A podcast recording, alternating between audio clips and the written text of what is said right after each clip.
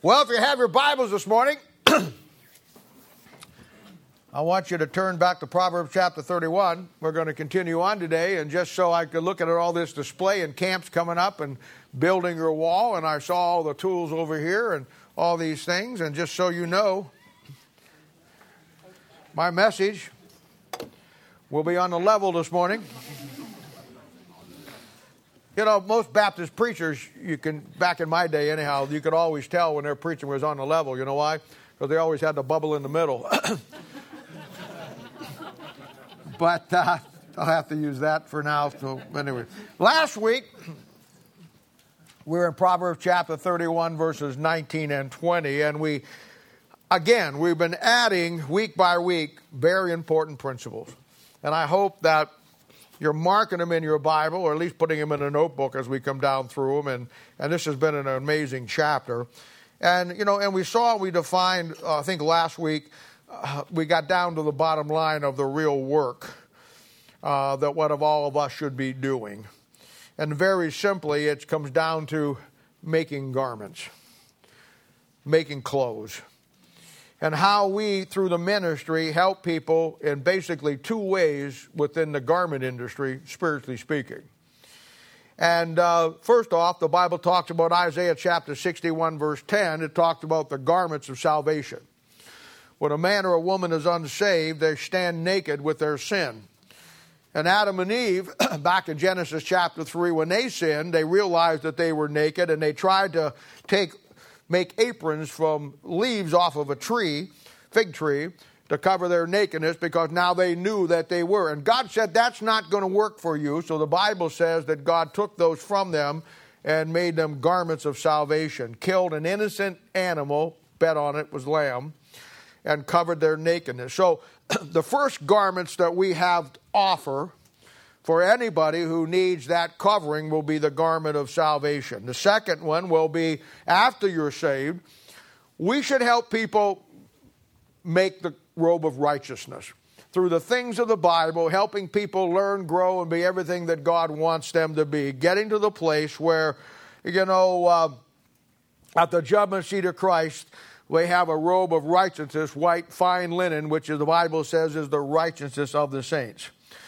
Uh, you know, one will cover the nakedness of your sin before you're saved. The other one will, after salvation, will cover the works of the flesh that will keep you from being clothed at the judgment seat of Christ. And a couple of weeks ago, or maybe a month ago, on a Thursday night, somebody asked a question along those lines, and we laid it out out of 1 Corinthians chapter 3, 2 Corinthians chapter 5, and talked about how that some people will actually show up at the judgment seat of Christ who never, never, never took seriously Proverbs chapter 31, and we're going to see it today a little bit farther in, a little deeper in, uh, and we'll wind up naked at the judgment seat of Christ. And, uh, and as we continue this week, as I said, we'll, we're going to develop the idea of, of a garment, the idea of your ability to make clothes or be a sewing person, a seamstress, as they say, making clothes. We're going to look at it a little bit deeper. And uh, last week uh, and this week we'll, we'll, go together. So what I want to do is I want to start. I want to read what I did last week, the two verses, and then I want to add to it this week's verse, and then we can kind of put them all together. Last week, verses 19 and 20 said, "She layeth her hands to the spindle, and her hands hold the distaff." She stretcheth out her hand to the poor, yea, she reacheth forth her hands to the needy. She is not afraid of the snow for her husband. This will be for today. Uh, for, uh, for her household. For all her household are clothed with scarlet. She maketh herself coverings of tapestry. Her clothing is silk and, and purple. Uh, Chris Schmidt, would you stand up and ask God's blessing on the preaching this morning for me, please?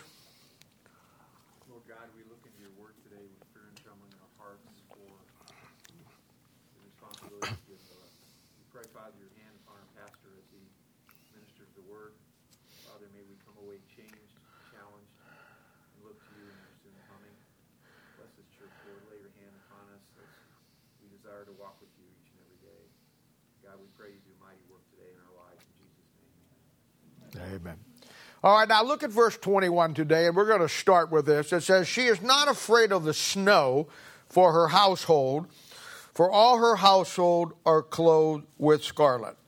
Now, this verse will be one of the most profound verses that you're going to find uh, out of Proverbs chapter 31. Uh, it's right uh, alongside verse 16, where we talked about considering a field and buying it. This is an incredible verse. This is what I call uh, in Bible study or preaching a sleeper verse. It, it doesn't really look like much till you begin to open it up and look at the pieces. And man, it, it, it gets legs and a life of its own, and it gets down pretty deep with some great principles. Now, let's define, first of all, some of the components of this verse so we can better get an understanding how we're going to put it together. First of all, it says she's not afraid of the snow. Now, in the Bible, snow will always be associated with, obviously, wintertime. And, uh, and uh, it's, a, it's a thing that also will be a time of, in the winter of not bearing fruit. Apple trees don't put apples out in February. And it'll always be associated many times with the tough times that we go through in our life.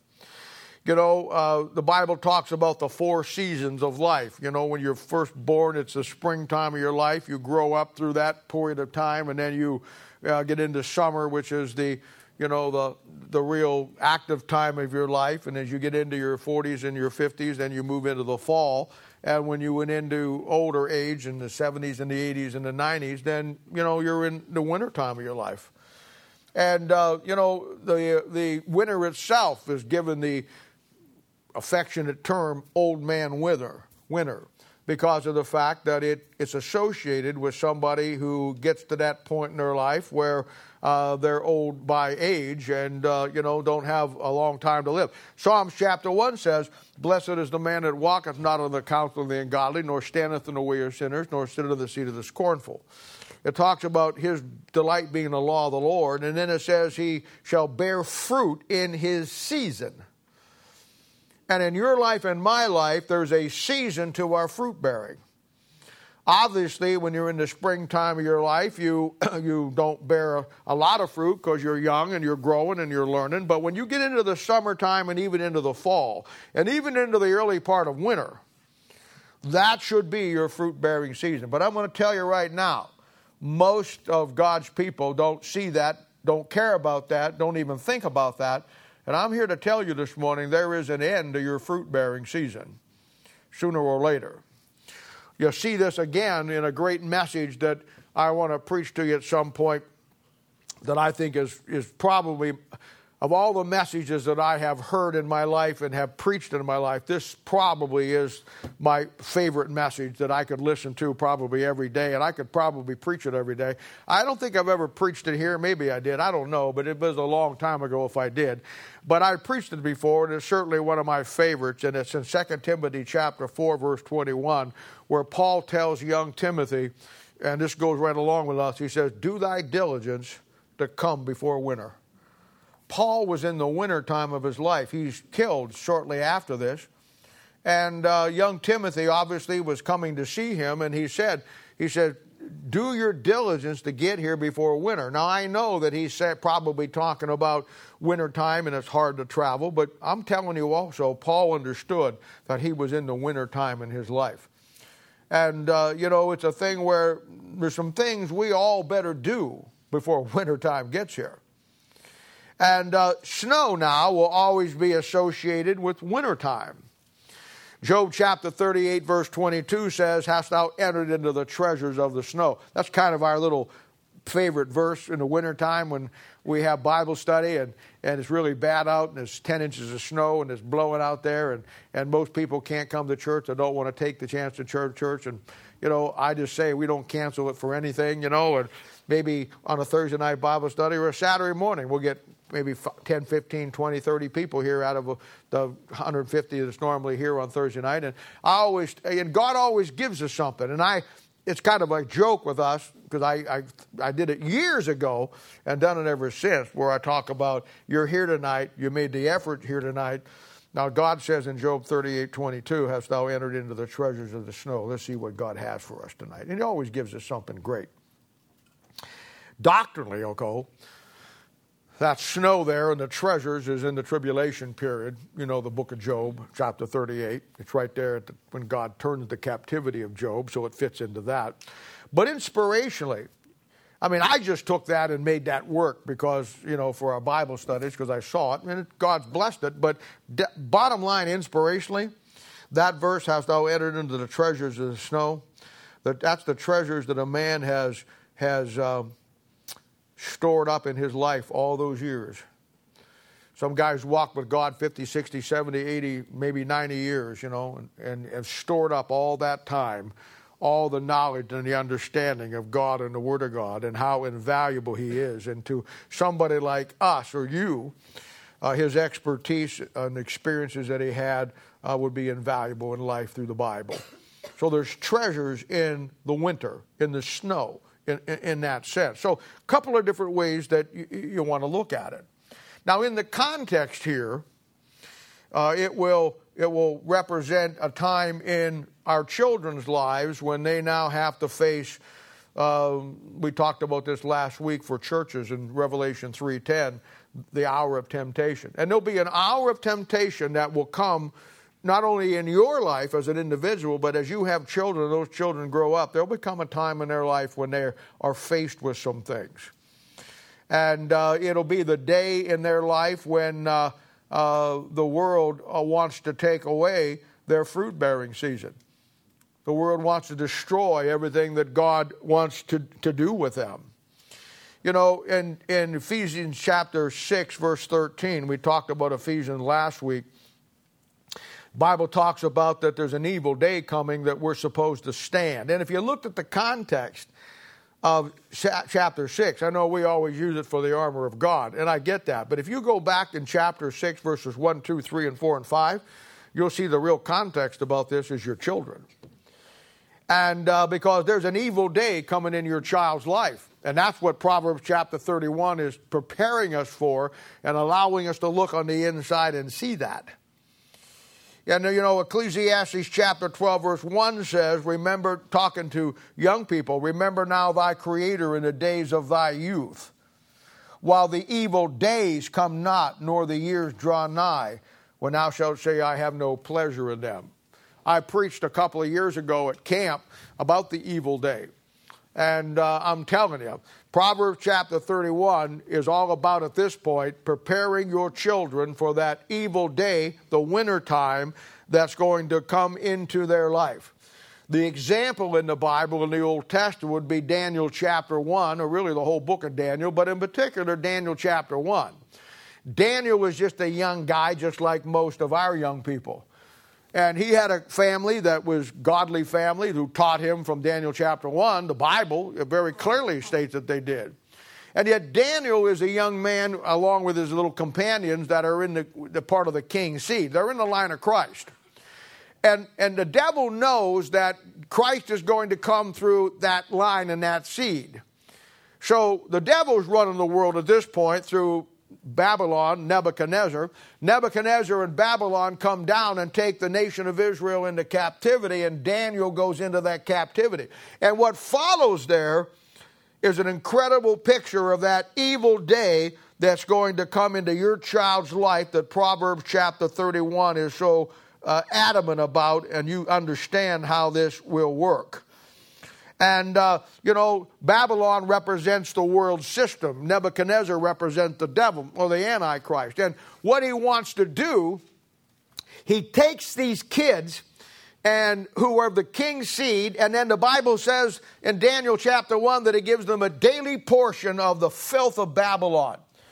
He tries to change who they are. He tries to change their names. He tries to do everything he can because his agenda is at the end of three years' time, he wants these kids who are a picture of our kids, who are of the king's seed, who the, the future of God's kingdom rests with, will stand before Nebuchadnezzar in Babylon and all the ungodliness of that system instead of standing for God. Now, that's what the evil day is all about. And I'm telling you, I'm, we go to camp this year. We're going to talk about building the wall. Could be no greater theme. And uh, when I saw that, well, I mean, I didn't know what the theme was. And the moment I walked in and you guys put that up there and I saw building the wall, I had my all five lessons all done out, know what I needed to do. and it's a thing where it, it's a great, great, great theme. And I'm telling you, you know, you're either going to come to the place where you either going to grow up and you're going to stand before God or you're going to stand before the world. And it's always been interesting to me that it took three years to do that. You know, that's how long it took Christ to get his disciples to, uh, and get everybody ready to take over after he left. Three years. If you give your kids to the world for three years, by the time that three years is up, you'll probably most likely never get them back. And if you give your kids to God for three years and put everything in their life, and, and you give me your world for three years and let me put the people, the things in your life, I promise you, when it comes to the world, you'll never look back. And this is where you want your children to be. This is why Proverbs 31 is absolutely so incredibly important. Because when Daniel went through this and faced his evil day, when he was taken from his parents, where nobody would know what he did right or wrong, and he could have justified it and rationalized it and said whatever he wanted to say because of the situation it is. In Daniel chapter 1, verse 8, it said, Daniel purposed in his heart that he would not defile himself with the king's meat. And our verse says that she is not afraid of the snow. She's not afraid of winter. She's not afraid of the snow. This woman of Proverbs 31 she, she's not afraid when the winter times comes and the snow come for her household. And as I said, this will be a time in the lives, in their lives, when, when you can no longer uh, protect them. You can no longer guard everything that they see and every person that they're around. This will be the time in their life when the cold blast of winter will hit them right in the face from the world. This is where they're going to be faced with what science says could happen if we ever had a nuclear uh, holocaust across this world and it, it, it would black out the sun for a hundred years and all life would die and only people that could live in the caves underground would survive and it's called a nuclear winter. And i want to tell you something. When that nuclear winter and that evil day hits your kid face square on many of them will never see the Son of Jesus Christ ever again. And it's a time when the outside influences that you have no control over. You send them off to school, or they start to go out on their own, or they're eight or nine or they're ten, and they start to go this. And some teacher now has them all day long, where you were the teacher that had them up to a certain point in their life. Now the outside influences that have you have no control over will now uh, bring its icy wind into their life to take from them the warmth and the safety and the security of God's home and God's life and your home and your love and introduce them to the frozen cold of the nuclear winter of this world. And wintertime is coming. Now, this household that we keep seeing pop up here, we saw in verse 15 where she this virtuous woman rose up in the night, early, church age, and she gave meat, Bible doctrine, to her household first. It's a picture of the early years of those her kids' lives. She saw her family, verse 16, as her field, and she bought it. She knew the truth of what she had, verse 15, food from afar, and that it was good, verse 18. And she went to work making their clothes. That's what the chapter's all about. It isn't a, it's simply about a woman. And it's a picture of you and me, but in the context, it's dealing with your household. She's just sitting at that spindle making clothes for her children. Why? Because she knows winter's coming. And she went to work making those clothes so that the winter wood, winter wind would not affect her family, her household. She's, she understands a great Bible truth concerning the evil day, winter, and snow, and children. You know, parents make a terrible mistake uh, when it comes to their children, and I, I, I, I have seen this almost all of my ministry. and they get the idea that the way to make sure that their children are going to survive the world is to completely isolate their kids from the world. And you know, and and and that'll work for a short period of time. But then when you lose control of that and they go out and face it, they are totally unprepared. It's like taking some kid who just got out of high school and dumping him in the battlefield in Vietnam or putting him ashore on D Day and see how long he survives. He's not been trained to deal with those circumstances. The key is not isolation, the key is insulation. Getting into their world and training them and preparing them just like you would do some young soldier that's going to face the rigors of war and combat. And of course, they do this because there will come a day that, uh, that all that will keep your child safe and warm from that winter is what you prepared them for and isolated them again. That's Daniel. Daniel, it's very clear that somebody spent a lot of time insulating him before he ever got taken captivity. And when he faced that, somebody had done the work in his life. And this will be the close that we make with the work of your hands through God's Word. You know, and honestly, when I look at kids, moms and dads, families, parenting, and all that stuff, I think, hands down, the most tragic thing, and I know a lot of tragic things happen. But I hear again, rolling it down to the lowest common denominator. I think the most, most tragic, catastrophic thing that could ever happen in any family is for a mom and dad to lose the influence with your household. That somebody else has more influence in their life now than you do. That some gym teacher has more influence, some teacher at school, some track coach, some football coach, some whatever, now takes the place and their influence, or maybe just the friends they're hanging out with, they now become more influential in their life than you do. But our dear woman here, bless her heart, that's virtuous woman of Proverbs chapter 31, she's not afraid. You know why she's not afraid? Jump down to verse 27. Because verse 27 says, She looketh well to the ways of her household and she eateth not the bread of idols. You know, I've looked at that verse so many times over the years.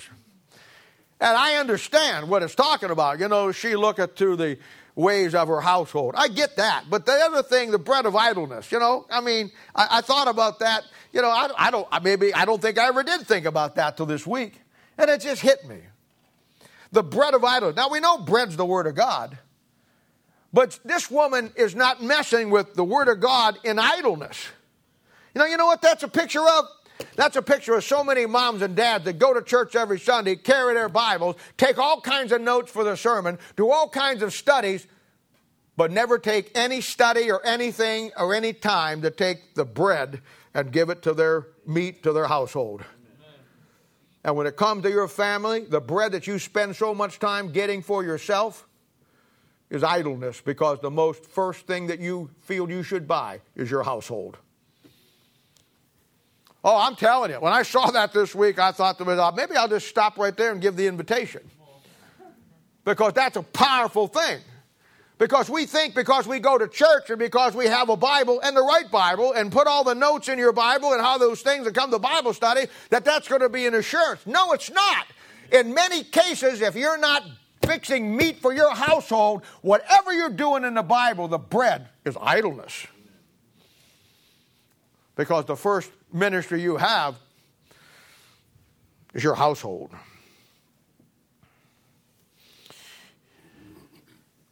And you know, and she's like she's like Samuel in 1 Samuel chapter 3. And I, I love this verse where it just simply says in Samuel, let none of his words fall to the ground. And when it comes to your family first, your household, let none of the words fall to the ground. And now it says, moving right on here, now the reason she's not afraid, she's not afraid of the winter, she's not afraid of the snow, is because the verse says, that her household is now clothed in scarlet. Now, let's develop this truth for a few minutes. Now, I don't know what you know about the Bible. I, I don't know the, the depth that you are associated with the Bible, but, but let me say this to you. Everything in the New Testament is, is from a doctrinal pouring out of truth. But the New Testament by itself, as good as it is, God never intended that to be all you had. So what he did was is he gave us the Old Testament that in the Old Testament through the types and the pictures and the stories the New Testament doctrines become revealed and clearer. Now, you take this thing about her household now clothed with scarlet. There's a story in the Old Testament that exactly explains what he's saying here. And this is a great story, a great study in the Bible that will illustrate this truth found in Proverbs chapter 31, verse uh, 21. And it's found in the book of Joshua, chapter 2 verses 1 through 24. And I want to read that chapter to you. So just turn on back there and, and follow along. And then we'll show, show you how this thing works. And Joshua, the son of Nun, sent out of Shittim two men to spy secretly, saying, Go view the land, even Jericho. And they went and came into a harlot's house named Rahab and lodged there. And it was told the king of Jericho, saying, Behold, there came men in hither tonight of the children of Israel to search out the country. And the king of Jericho sent unto Rahab, saying, Bring forth the men that are come to thee, which are entered into thy house, for they come to search out all the country. And the woman took the two men and hid them, and said, Thus uh, there came two men unto me, but I, I don't know which way they went. I don't know. Uh, and, and, and, and the woman, uh, you know, and, and, it came to pass about the time of the shutting of the gate, uh, when it was dark, that the men went out. Whether the men went, I don't know. Pursue after them quickly, and you shall overtake them. She basically said they went that way. And she hid them. She didn't turn them in. But she had brought them, verse 6, uh, up to the roof of the house and hid them with stalks of flax, which she laid in order upon the roof. And the men pursued after them the way to Jordan under the fords. Uh, and then as soon as they which pursued after them were gone out, they shut the gate. And before they had laid down, she came up unto them unto, upon the roof and said unto the men, I know that the Lord hath given you the land and that your terror is fallen upon us, and that all the inhabitants of the land faint because of you. For we have heard how the Lord dried up the waters of the Red Sea for you when you came out of Egypt, and what he did unto those two kings of the Amorites that were on the other side of Jordan, Sihon and Og, whom you utterly destroyed. And as soon as we heard these things, our hearts did melt, neither did there remain any more courage in any man because of you. For the Lord your God is uh, for the Lord your God, he is God in heaven above and in earth beneath. Now therefore I pray you swear unto me by the Lord, since I have showed you kindness, that you will also show kindness unto my father's house and give me a true token. And that ye will save alive my father and my mother and my brethren and my sisters and all that they have and deliver our lives from death. And the men answered her, Our life for yours. If ye utter not this our business, it shall be, when the Lord hath given us the land, that we shall deal kindly and truly with thee. Then she let them down by a cord through the window, for her house was upon the town wall, and she dwelt upon the wall. And she said unto them, Get you to the mountains, lest the pursuers meet you, and, and hide yourselves there three days, until the pursuers be returned, and afterward you may go your way. And the men said unto her, We will be blameless of this thine oath which thou hast made us to swear.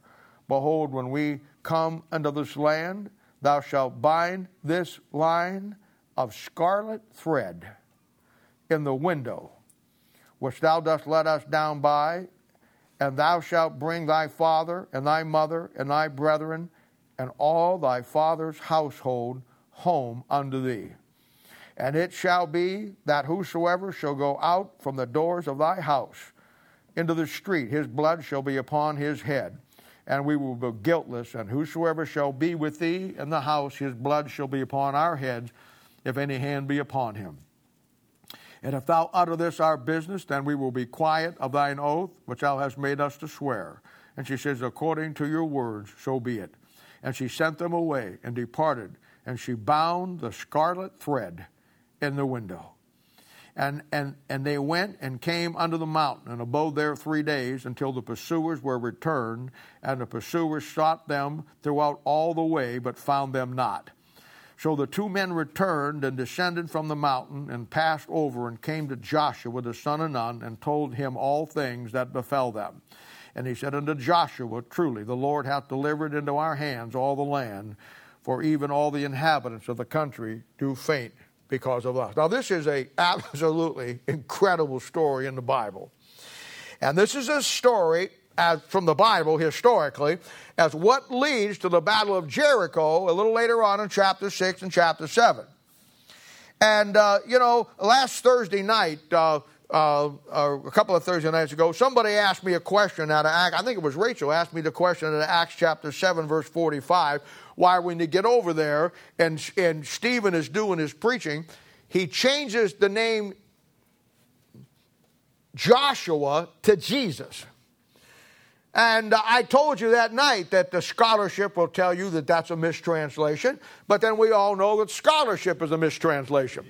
We know that there's a reason for that, and I told you whenever you find that in the Bible, it's going to be a great picture of something. And now, here today, uh, Rachel, you're going to get to see an example of it, and uh, we'll, we'll, we'll, you, you better understand it.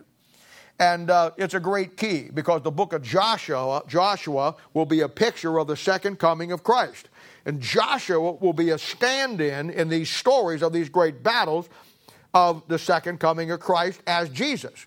So the Holy Spirit of God had the translators put the word uh, Joshua in for Jesus or Jesus for Joshua to draw your attention that the whole book of, of Joshua is a picture. In fact, the battle of Jericho is an incredible picture of the battle of Armageddon, the second coming of Christ against Babylon.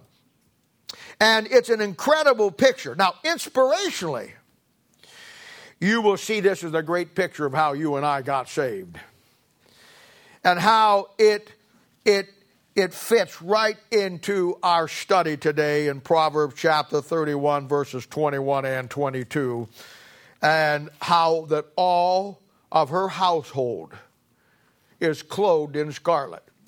And why? Because of that, she doesn't fear the winter. She's not afraid of the snow.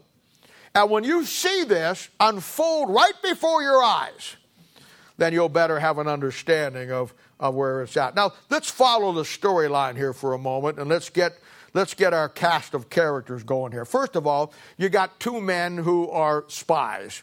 They are sent into the land to spy out the land uh, from a man named Joshua, who we now know is a picture of the Lord Jesus Christ. These two men will represent for us, me and you, as New Testament Christians. We're, this old world, we may be in this world, but this old world is not our home. We're here to spy out the land. And God, when we spy out the land, God's going to put circumstances in our life, people Oh, that'll bring us up to our second person, that's Rahab. And where these two spies are pictures of you and me who have the authority from Joshua, Jesus, to make deals with somebody about their salvation, Rahab is a, is a sinner. Bible says she's a harlot, Rahab the harlot. And uh, she's much like the woman at the well in John chapter 6. And uh, then you have the king of Jericho. Now, that'll be the devil, indoctrinating the Antichrist, but in a inspirational sense, it'll be the world system under the devil. And Rahab lives within this system. So it's a picture of a woman who is a sinner who is caught up in all of the ungodliness of the world, Jericho, who two men come in and God's Holy Spirit puts them together. Well, let's just walk through it here together. In verse 1, Joshua sends out the spies. Rahab, verses 1 and 2, she knows who they are, and she takes them in. Verses 2 and 3, the king of Jericho gets words, and somebody said, Hey, we just saw two guys go into the hooker's house over there, and you better check it out because they weren't from around here. And I think they might be Hebrews. So the king of Jericho gets word, and he sa- says to her, I want those two guys that showed up into your house verses 4 and 5, she hides them and says they went this way and I don't know, they came in, I wouldn't let them in and they're gone. They took off, they went that way, and if you guys go quickly, you can still catch them. And all the time she's hid them up on the roof, covering them up in flax, Proverbs chapter 31. She's hiding them up there and they're under there and she gets a little while and before it's time to go to bed, she goes up and she talks to these guys. This will be verses 8 through 11. And she says, Hey, I want you to know. I've heard what your God can do. I hid you guys because I don't want to be part of this anymore. We have heard when you came across the Red Sea that God opened up the Red Sea. And Pharaoh was trying to get you, and God delivered you and brought you through the dry ground. And then we heard that when Pharaoh came after you, he closed up the sea and killed them all. Your God's the powerful God, guys. We heard that when you got on the side of Jordan, those two kings wanted to stop you and how you utterly destroyed them. We know you got a great God you serve. You know He's all powerful. And we also know His judgment's going to fall on Jericho. And I'm telling you what, I don't care how big and tough you think everybody is and how the king of Jericho beats his chest and says this they're trembling in their boots. That's your approach to Jericho. Now, boys, I'm asking for mercy here. I'm asking you to show, I've showed you kindness. I could have turned you over, but I don't want to do that. And I know I don't have a Bible yet, and I know that I don't have Genesis written yet because uh, Moses hasn't got around to it, but I think it's going to say something like, I'll bless those that bless thee and curse those that curse thee. I blessed you, now you need to bless me. And I'm asking, guys, that when God's judgment falls on Jericho, you give me a true token. Not a bus token, not a streetcar token. You give me a true token. And verses 12 and 13, she asked for mercy for her and her household. And she wants a true token of the promise that she and her family will be saved from God's coming judgment. And what and, and, and the true token that she gets is a scarlet thread in the window of her house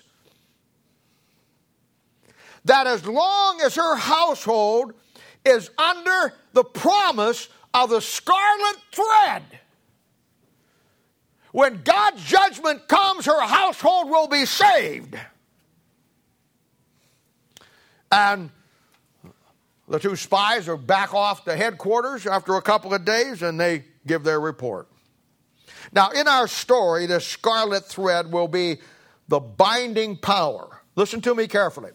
Now, in our study, in our story, the scarlet thread will be the binding power of the Word of God in our lives as to the promises of God's salvation to you and to me and your household.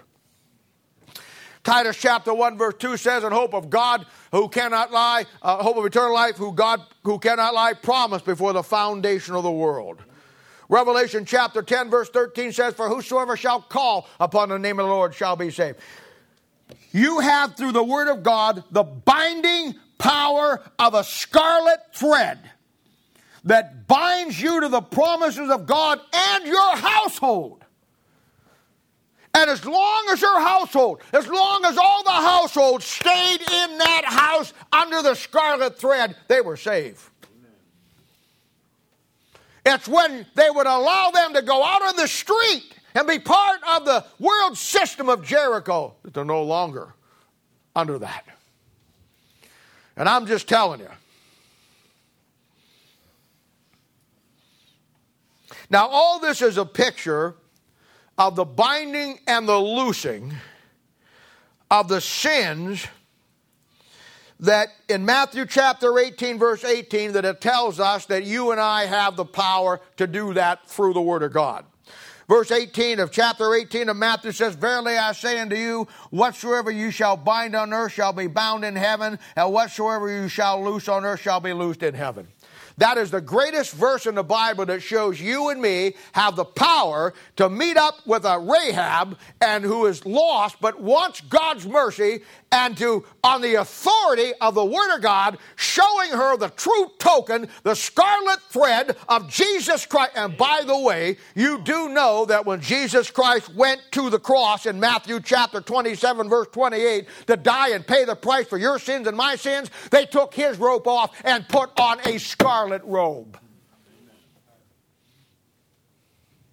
That scarlet robe, that scarlet thread, her clothes, her kids, her household, clothed in scarlet, is a picture of God's salvation in your life and the promises that He gave you with it.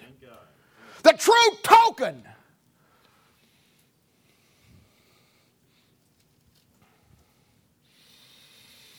And you and I have the power to meet a Rahab the harlot and to sit down with them and open up the Word of God and show them the true token of Jesus Christ. Show them the promise of the scarlet thread. Show them that on the cross He wore that scarlet robe to pay for your sins and my sins. And then show them how to they can have be set free from their sins through the true token. And if you're saved here this morning and you've been set free from your sins, you know why you have been? Because somebody sat down and put a scarlet thread in the window of your house. And when God's judgment passes over, He'll pass over you.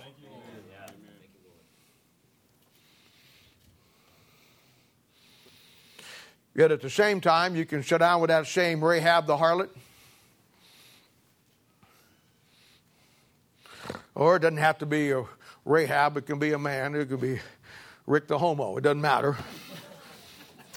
and you walk them through the Bible and you show them the principles and the promises, and they say, No thanks. I like my life the way it is. You know what you do then? Through the power that you have with the Word of God or the Holy Spirit of God living inside you, if that person gets saved, you loose them. If that person says no thanks, then through the Word of God, God using you, then you bind them to their sins.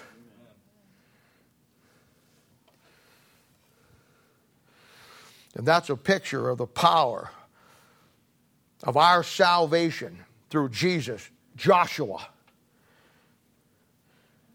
through the scarlet thread. Now, I, I, want you to see this too. These two men, uh, she gets salvation from two guys that have the authority from Joshua, Jesus, to make a deal with her salvation because of a scarlet thread. Did you see that? That's you and me. That's you and me having the power because you're saved in the authority of the Word of God to change people's lives, to loose them from their sins or bind them to their sins. And that's you and me as His witnesses today. And in our text today, our virtuous woman, she's not afraid of the winter because her children are all clothed in scarlet. Her household saved. She has made for them at the spindle from the early years of their life. She has made for them, fitted to them, clothed them with the garments of salvation. You know why she's not afraid? Because they're all saved. They're all under the scarlet thread. The clothes she make are the same made out of the same material that the robe that he wore to the cross was scarlet.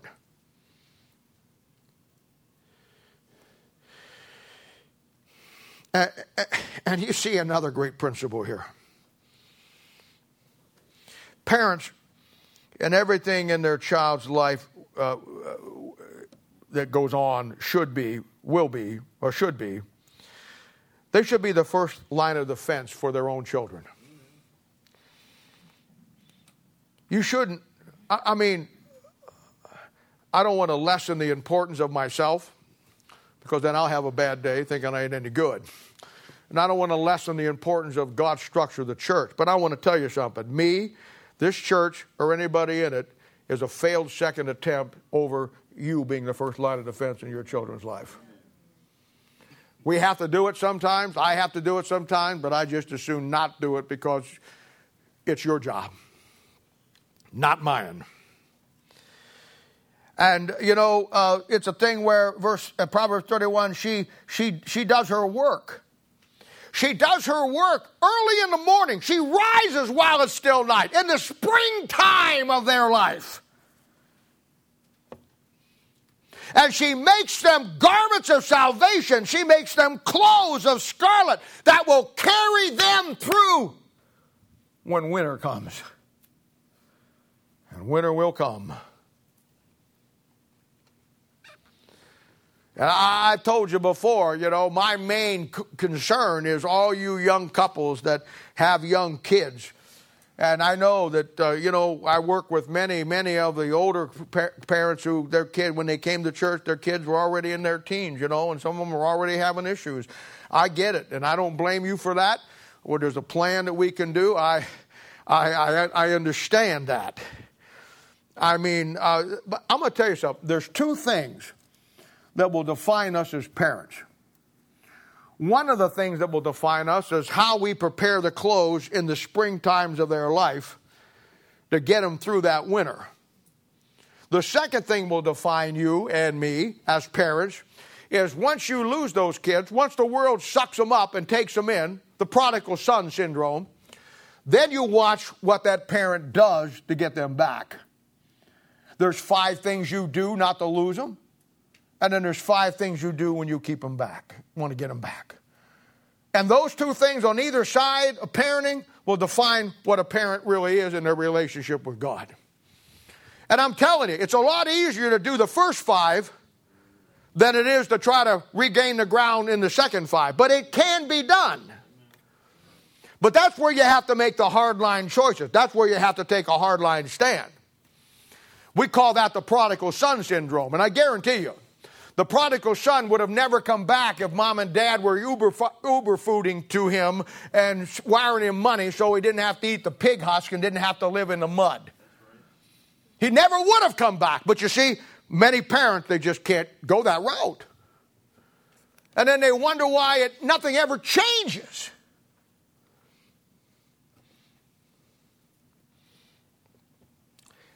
As moms and dads, you young couples, you have to do the work.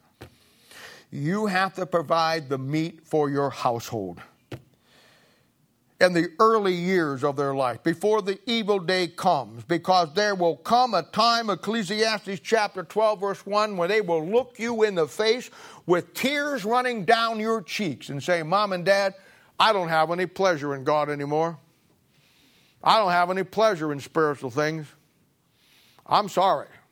You want to go to church for you? It's okay. I got big plans for myself. It's coming. And then verse 22. I'd like to say, let's move on to a lighter thought, but it won't be. She maketh herself coverings of tapestry, her clothing is silk and purple. Now, here's another great truth for us as moms and dads and parents in dealing with our household, and that is the context of this. Is we have to keep ourselves right with God and invested in growing in the Word of God to keep our household growing.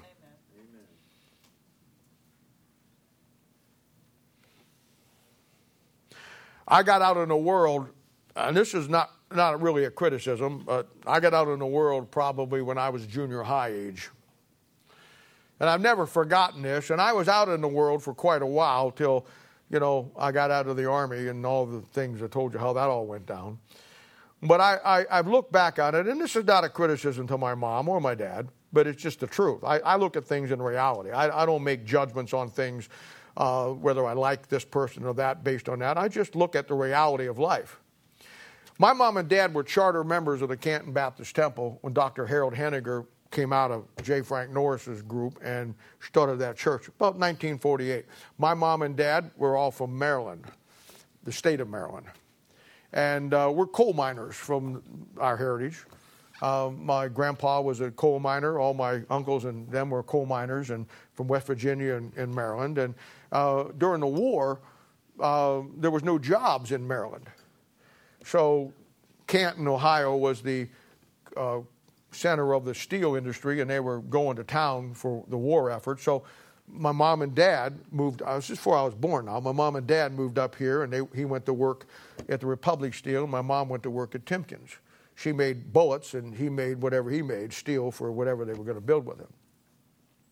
They come up to get a job, and, and jobs were good and plentiful then. So God used that to get the rest of my dad's side family almost up here uh, not all of them, some of them, but certainly all of my mom's family moved up here. Her mom and dad and the brothers and the sisters all migrated up here to Canton, Ohio, and, and uh, you know, because uh, that's where the jobs were. Well, wrong about that time, about 1948 or something like that, Harold Henninger started the Canton Baptist Temple, which was right across the street from my house. 1451 Alden Avenue. You can Google it sometime, look it up. That house right there, it's got that big fixture face on the, on the roof of it. You can't miss it. The church is still there. And my mom and dad got saved in that church. The associate pastor's name was Ronnie Cannon, who later, another one of Norris's boys, who later started the Lima, Ohio Baptist Ch- uh, Temple, and he won my mom and dad to Christ. And my mom and dad went to go to that church. They were charter members in that church and they, uh, they went there for uh, probably till I was eight or nine years old. And then something happened. I don't know for sure what happened, but my mom and dad got an attitude about the church. My dad was involved in the sound thing. He worked the sound thing. He was good electronics, and uh, but I don't know what happened. I, I got an idea what happened, but I ain't sure what happened. But anyway, something happened. And my mom and dad got mad, and never went back to church for a long time. The next time my dad went back to church was his funeral. And my mom, the next time she went back to church was right after my dad died. God uses things like that. That's when I went back to church. But anyway, I can remember this as clear as anything. I got out of fellowship when I was in junior high, 8, 9, 10, 11, 12, somewhere in there. And I'll tell you why I did. My mom and dad got mad at the preacher, quit going to church. And I can remember every Sunday morning, my mom would dress me, give me a hug, fix me breakfast, put my best clothes on, and send me out the door to go across the street to go to church. But you see, that wasn't enough. Because I didn't need my mom and dad to send me to church, I needed my mom and dad to take me to church. I needed my mom and dad to do the things in my life that mom and dad needed to do, and they didn't do it. And I got out of fellowship. And I'm not blaming them. I'm, I'm not. I'm, I'm, not sitting here blaming my problems on them. Hey, I'm just telling you. I'm just telling you the facts. Because once I lost that influence, there was a kid, kids in Sunday school that had a wrong influence that I went to school with, and that's the way that I went. And I'm telling you. I'm just telling you. That verse says, She maketh herself coverings of tapestry. Her clothing is silk and purple. You have to make sure, as moms and dads, that you're right on, right on cue with the Word of God where you need to be. And it's just that simple. We have to keep ourselves right with God, keep ourselves involved in growing and keeping our household going. No matter where your kids are at, whatever they do. You know, your children, my children spiritually will uh, totally depend on, on where we're at with the Lord. It's just that simple. Our household will be our reflection uh, in the mirror of where we are really at with the Lord. I mean, it's just that simple. And, and I'm telling you, you know, I, I've seen so many pastors, I've seen so many Christians that they get on this bandwagon about soul winning. They get on this bandwagon of serving God. I've seen them, I've heard them preach. And they're up there and they're going on and on and on and on and on. Hey, I know, I know human nature 101. And they're up there talking about soul winning, serving God, doing all this thing, and winning people to Christ, and preachers preaching soul winning conferences. And you know what? They can't even get their kids to come to church. You know why they do things like that? To kind of erode the feelings that they failed back here. Instead of just dealing with it and doing what the Bible says you ought to do. And that's the way human nature is. We all don't like to face our real issues. It's much easier for me, as it is for you. If I have a problem in my life, it's much easier for me to focus on some other area that I don't have a problem in so I don't have to deal with what I do have. I'm just telling you. When you clothe your children, your household in scarlet, when you get them saved, and you know, that's what most parents live for. I, know, I've talked to them all the time for almost 50 years. They do everything they can. And this is where you got to be careful. They do everything they can because they want that kid saved. And who doesn't? But many times they make the mistake that when the kid is too young, they jump at it because without giving it a chance to work itself out. Because I get it. We went through the same thing with my two. I mean, we did. I remember they, they, you know, they, they got to be. How old were you when you got saved? Nine. Nine. Uh, Jamie, how old were you? Nine. Jamie's at the Methodist church today. She's not here. Okay. How old was she? Nine. What, you guys conspire against this? But I remember, I remember many times you came to us and wanted to get saved. What did we tell you? No. Not like that, but we told you no. And it was a thing where, you know, it, it, they may have started coming when they were five, six, or seven. And I'll tell you, they go to church, they hear it all the time, they see people getting saved, and they want to get saved, which is a good thing. But Paul says in Romans chapter 7, sin better become exceedingly sinful. You better understand you're not getting saved because everybody else is. You're not getting saved because so and so did or your friends did. You're getting saved because you have a personal sin debt that needs to be taken care of personally. Now, how old can you be to understand that? I don't know, but you better figure it out before you take them through the threshold of salvation. And I'm telling you, uh, uh, uh, and every parent, that's what they want. And they, they say, oh, I can't, oh, little Johnny got saved. Oh, little Mary Marie, she got saved last week. And we're all happy about it. But the bottom line is, you think it's all over now. When in reality, they're getting saved and getting the scarlet thread in their life may have made it okay for eternity, but they got to live the rest of their life down here. And actually, honestly, truthfully, when they get saved, it is a great thing and praise the Lord. But I want to tell you something, being on the level, I want to tell you something, it's only the beginning.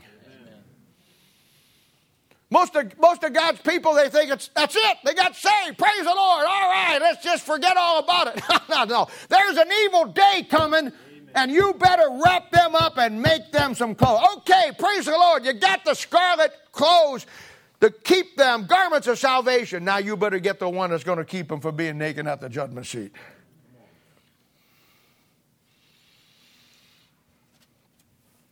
I, I've said it all my ministry, all my life, and it's a dying truth. Children, children never cause issues in the household, but rather they just expose the issues that are already there.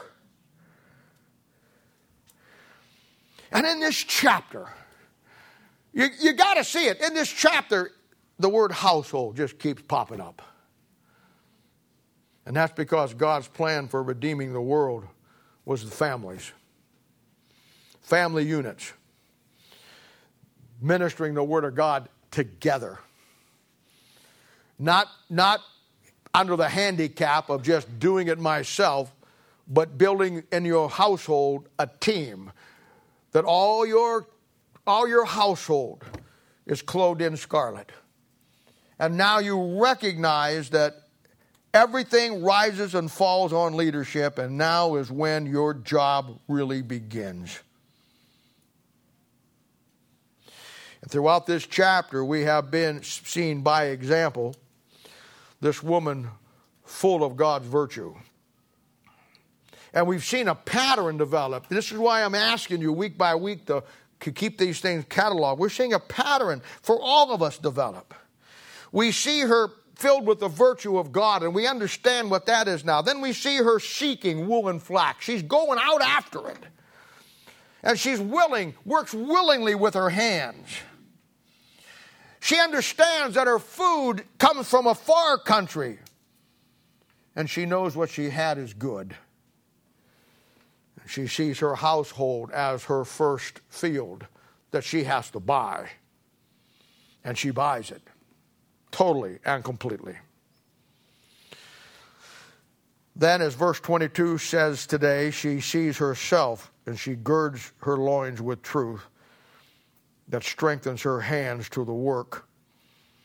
And she makes sure that she stays where she needs to be with God because she has to be there for the leadership of her household. Because the household will depend on mom and dad, not like my mom and dad, but the mom and dad that stays together in the Word of God and carries through in the Word of God, that understand that there's an evil day coming. There's a winter time. There's a snowfall going to hit your household at some point. And right now, you better be making the clothes. She makes sure that her candle didn't ever go out.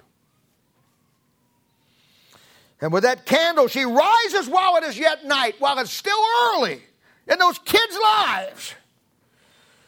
And she gives meat to her household, and but a portion to others. We talked about that.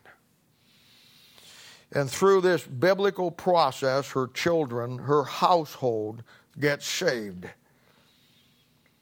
And now she has the ability to get them ready for winter. For she knows winter's coming she knows that she's only got what, five or six years maybe before that child steps out in kindergarten or day school or some other place where now somebody else is going to be infusing ideas in their minds.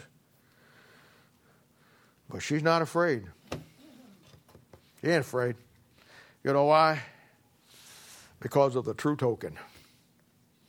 That scarlet thread in her window that as long as her household stays in that scar- under that scarlet thread, the winter won't ever hurt them. Now, all through this chapter, you will see over and over and over again the very intimate details of ministry. And, this is what I want you to see as we come through this how the Old Testament works with the New Testament. Uh, all that we're looking at here is, much like the crucifixion. And, and I've told you this before. You know, in Matthew, Mark, Luke, and John, this is where most of God's people, if not all of God's people, hang their hat for going back and looking at Christ dying on the cross. What a shame and a waste of time that is. Matthew, Mark, Luke, and John are the skeleton details.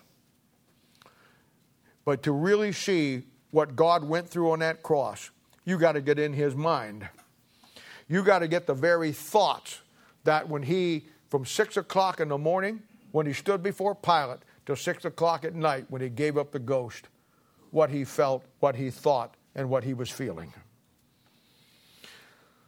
Little Sharon Gowans asked me last week about the Old Testament, how to lay out the timeline, because I've told you many before, the Old Testament records almost hour by hour that day of crucifixion. And she said, Could you lay that out for me? And I told you I would, and so I'm going to do it right now for you, just for you, because you're a crafty woman.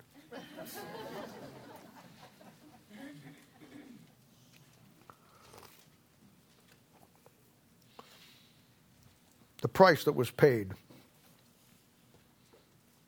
almost hour by hour. The sacrifice. You know, you know why you and I won't become a living sacrifice? Because you don't understand really the sacrifice that He was for you. It's just that simple. Oh, I know you love God, you love the Bible, and you come to church. Hey, A plus. But at the end of the day, there'll always be something that'll keep you going that extra mile.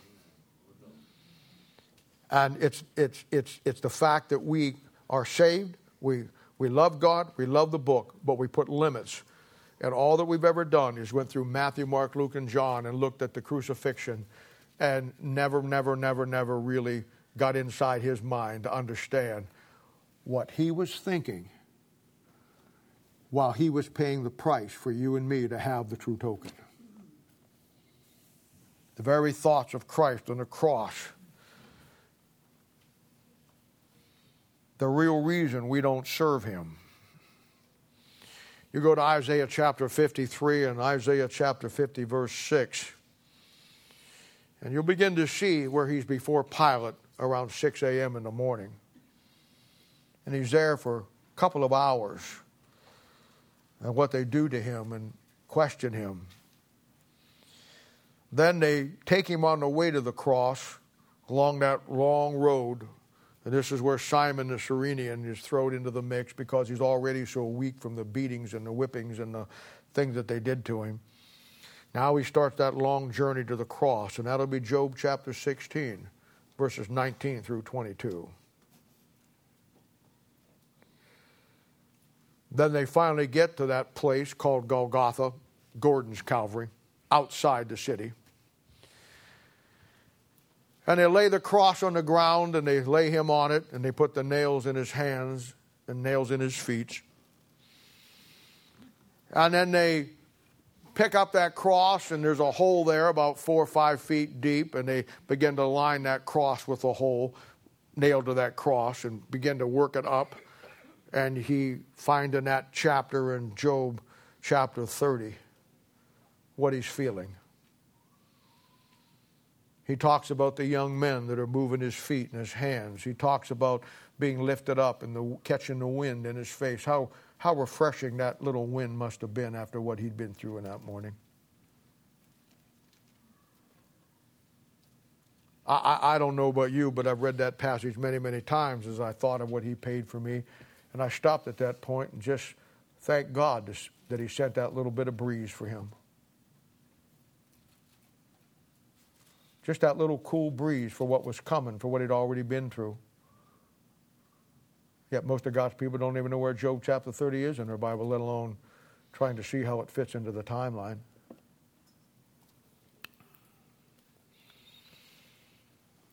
Then you have from the sixth to the ninth hour probably the most difficult time for me, anyhow, to wrap my head around.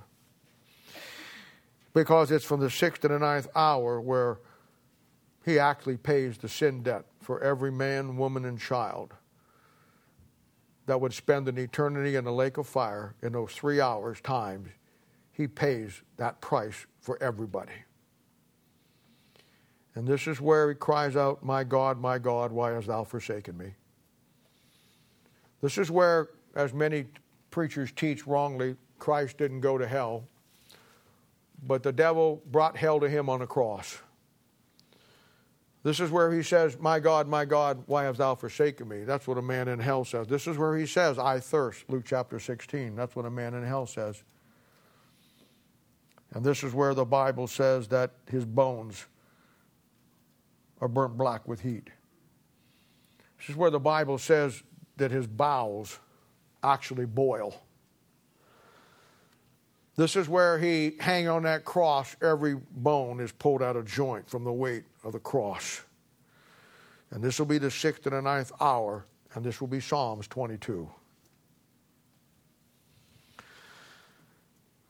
Then I guess the greatest unknown part of this, my true token, my scarlet thread is found in Isaiah chapter 50, verse 7 and 8, when you see the real bottom line. You see, most people that most people that read the crucifixion, preach on the crucifixion, or talk about the crucifixion, they think that was a bunch of half crazed, demon possessed scribes and Pharisees and a bunch of Roman soldiers beating and taking the life of a man named Jesus, but we see it as our salvation. I want you to know if that's all the farther you ever get in the Bible, you ought to be ashamed of yourself. Because Isaiah chapter 50, verses 7 and 8 shows you the real meaning behind that day. Because there in the midst of the slapping and the beating and the, and the whipping and all of the screaming and the crowds and the Crucify him, crucify him. Two minds met at Calvary. It was the mind of God and the mind of the devil. And Jesus said unto him, Isaiah chapter 50, verse 7 and 8, Whom is mine adversary? Let him come unto me. And boy, he did. And out of that, six to the ninth hour, we find at six o'clock in the evening, he gives up the ghost and he says, It is finished. It is finished. The true token is now ready to be delivered to you and me.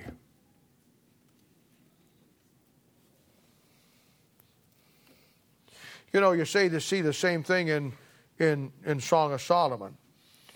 First John chapter 1 verse 7 says, If we walk in the light as he is in the light, we have fellowship one with another. Uh, with the blood of Jesus Christ, God's Son cleanses us from all sin. And that's a great book on fellowship. But if you really want fellowship and understand fellowship, it's Song of Solomon. It's spending the time to go back through there and see actually his heart and mind and thoughts when he looks at you and then he tells you what your hearts and mind and thoughts should be when you think about him. How many of God's people ever do that? Ministry's the same way. Proverbs chapter 31. You know, Paul's writings will give you the overview of the work of the ministry. It'll give you the history, the development, give you the time frame. It'll tell you where the work starts, It'll tell us that he hath begun a good work in us and will perform it on the day of Jesus Christ. He, he, he shows us, you know, why God does uh, reaching the world the way that he does it through the family. You get all that from Paul's writings. But for an inside look at our mindset, us understanding the mind of God, the work that he started, the work that he started in you the day you got the scarlet thread, the true token for you and me to carry on the work, you got to go to places like Proverbs chapter 31. That's what we're seeing. Every piece of how we should understand not just what we do, but understand the mind of the minister, the motivation behind it.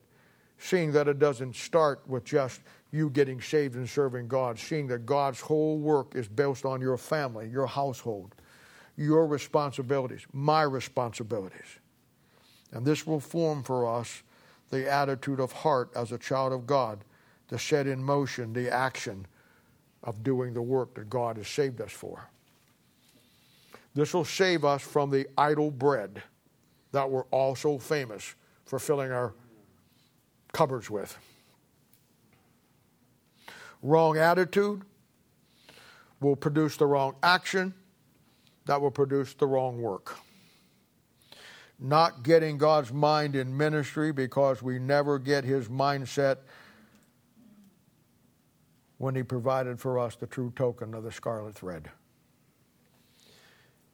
So we look at the crucifixion as a eh, blase, blow through it. We look at our relationship with God as, eh, yeah, I'll take my Bible, read, pray, do all those things and we never, never really get God's mind on the real issues of what price was paid and why, what fellowship really is and why, did, what, why we need it, and in understanding the ministry. Sitting at that spindle making clothes. Clothes for those unsaved who cannot clothe themselves, garments of salvation. Clothes for men and women after they are saved, starting with your household that bring them to the point that at the judgment seat of Christ they're clothed in robes of righteousness.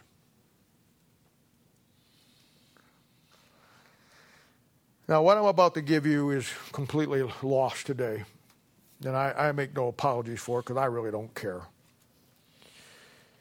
Now, this is how the Old Testament and New Testament will go together for you. It's the key to learning your Bible, really, one of the keys. The Old Testament and the New Testament are two completely different dispensations, but they fit together perfectly in the Bible laying itself out. The New Testament will have all the doctrinal details of everything we should believe and do. Starts with Romans after the book of Acts, goes into 1st and 2nd Corinthians, goes into, uh, you know, Colossians, Ephesians, and, and Galatians, and all of those. And then it moves into the personal thing with the books that Paul writes to New Testament Christians 1st and 2nd Timothy, Titus, and Philemon. So the New Testament will have all the doctrinal details of what we believe and why we ought to believe them. It sets a pattern. But the Old Testament will have all the inner details of the doctrines of the New Testament that are expressed, and we learn it through the types and the pictures. Just like we saw the scarlet thread in Proverbs 30 and the scarlet in Joshua chapter 2. Just like you go back to Exodus chapter 16 and you see the manna from heaven, and then you really understand what the Word of God is. Just as you go back to those places where you see Christ's thoughts on the cross for you and for me, then you understand what the crucifixion really is. Just like you go back and you can read about uh, the, the relationship with God, but till you go to Song of Solomon and see the pictures.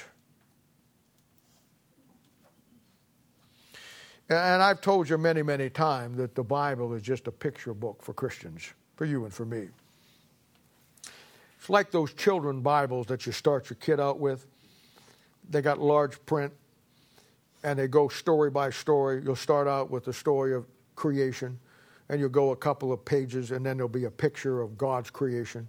The picture helps illustrate for a little kid what you just read. Then you'll go through Adam and Eve's story, you know, and then they'll go through that. And then there'll be a picture of Adam and Eve standing there, you know, holding an apple with a snake wrapped around a tree limb. And that picture helps the kid understand what you just read because kids, children need a picture. Then you'll get into Noah's flood, you know, and you'll get Noah, you know, read about that. Then there'll be a big picture of the ark and all the animals going in, and Noah standing there, you know, and and it's the pictures that illustrate the truths. And God told us that except you come with me as a little child, you have no part of me. Amen.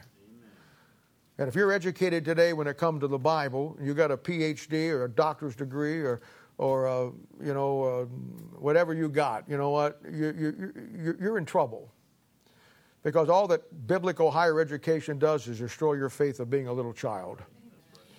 God doesn't want you smarter every day when it comes to the Bible. He wants you dumber every day when you come to the Bible. Because He wants you to have that childlike faith that whatever He tells you, you'll believe.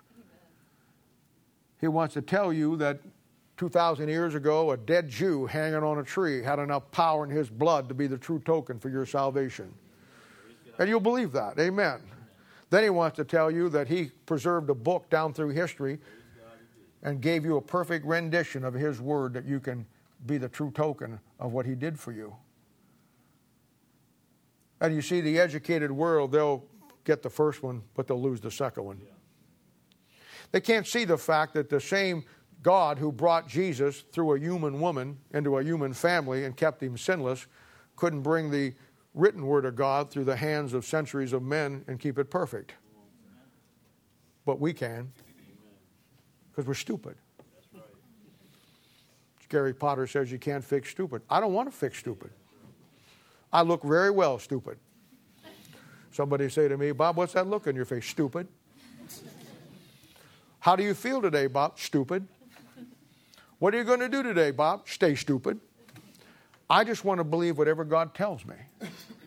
I don't want any outside influence coming in and saying, well, this is not what it should be. The Bible's a picture book. And all through that Bible, when you read the Old Testament and the New Testament, you see thousands of pictures. You'll see the doctrine in the New Testament, and you'll understand it by the pictures in the Old Testament. Joshua chapter 2. The Bible is like walking through an art gallery at midnight with the lights off. And on the wall are all these pictures. You know you're in an art gallery, and you know you're walking through the halls, but you're not sure what section of the art gallery in until you turn on the flashlight and look at the pictures on the wall, and then you say, "Oh, I'm in the Renaissance period. Oh, I'm in the early period. Oh, I'm in the, the later period." And for you and for me, the Word of God we walk through, it's the pictures that tell us where we're at, but it needs the illumination of the Holy Spirit of God, your flashlight, to show you the pictures. And when He does, then you see it clearly.